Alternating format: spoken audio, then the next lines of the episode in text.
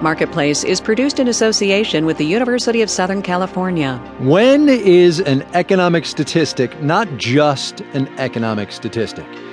How about a dreadfully bad jobs report five months before a presidential election? That do it for you? From American Public Media, this is Marketplace.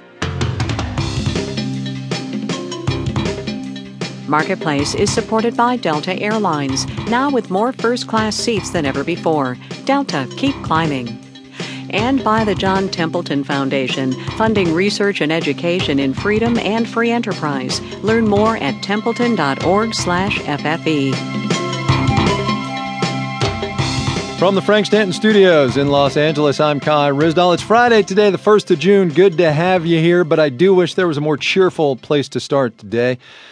Unfortunately, the economy didn't oblige. 69,000 net new jobs last month, 8.2% on the unemployment rate for May, as you've surely heard by now. Downward adjustments to the jobs totals for March and April.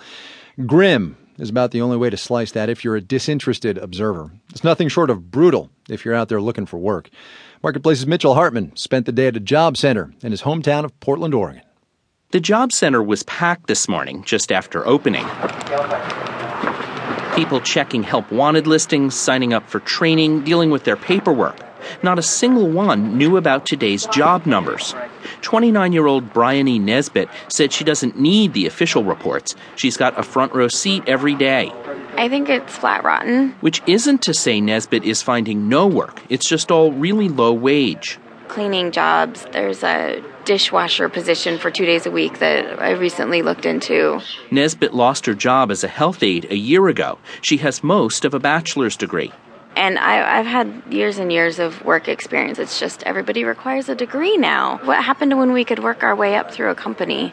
Kathy Earle's a single mom with one kid still at home. She managed a medical office until she got laid off. She doesn't sense any real change in the availability of jobs.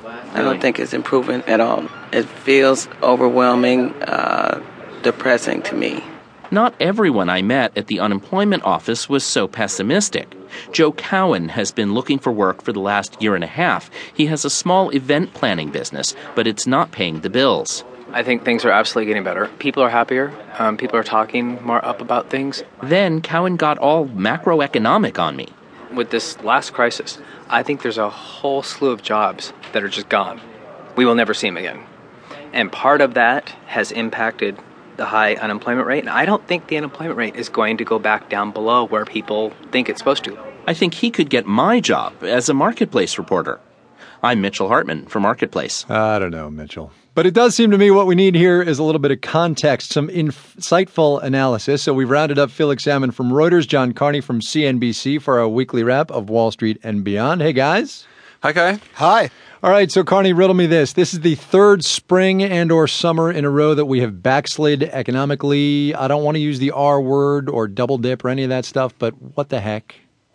This is really bad. I think this is pretty much the worst imaginable jobs report you could get at this point.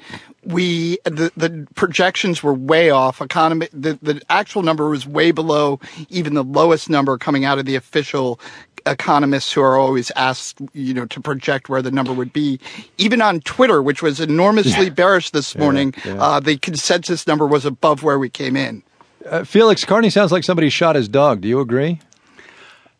I, I do. I mean, I know that it's fun to be contrarian and come up with, with silver linings, and I can do that. If you look at the, the household report, the, the bit which comes up with the unemployment figures, yeah. there was actually a little bit of good news in there about a large increase in the number of people looking for jobs, an increase in the labor force, and actually an increase in the in, in employment of about 440,000 rather than the official number of just 69,000. But frankly, this was a really, really bad report employers are not adding jobs and the government really has to act, but unfortunately, in an election year, they're not going to. All right, well, hold on, hold that thought because we'll get to that in a minute. But John, let me ask you this: How much of this is Europe induced, and how much of it is?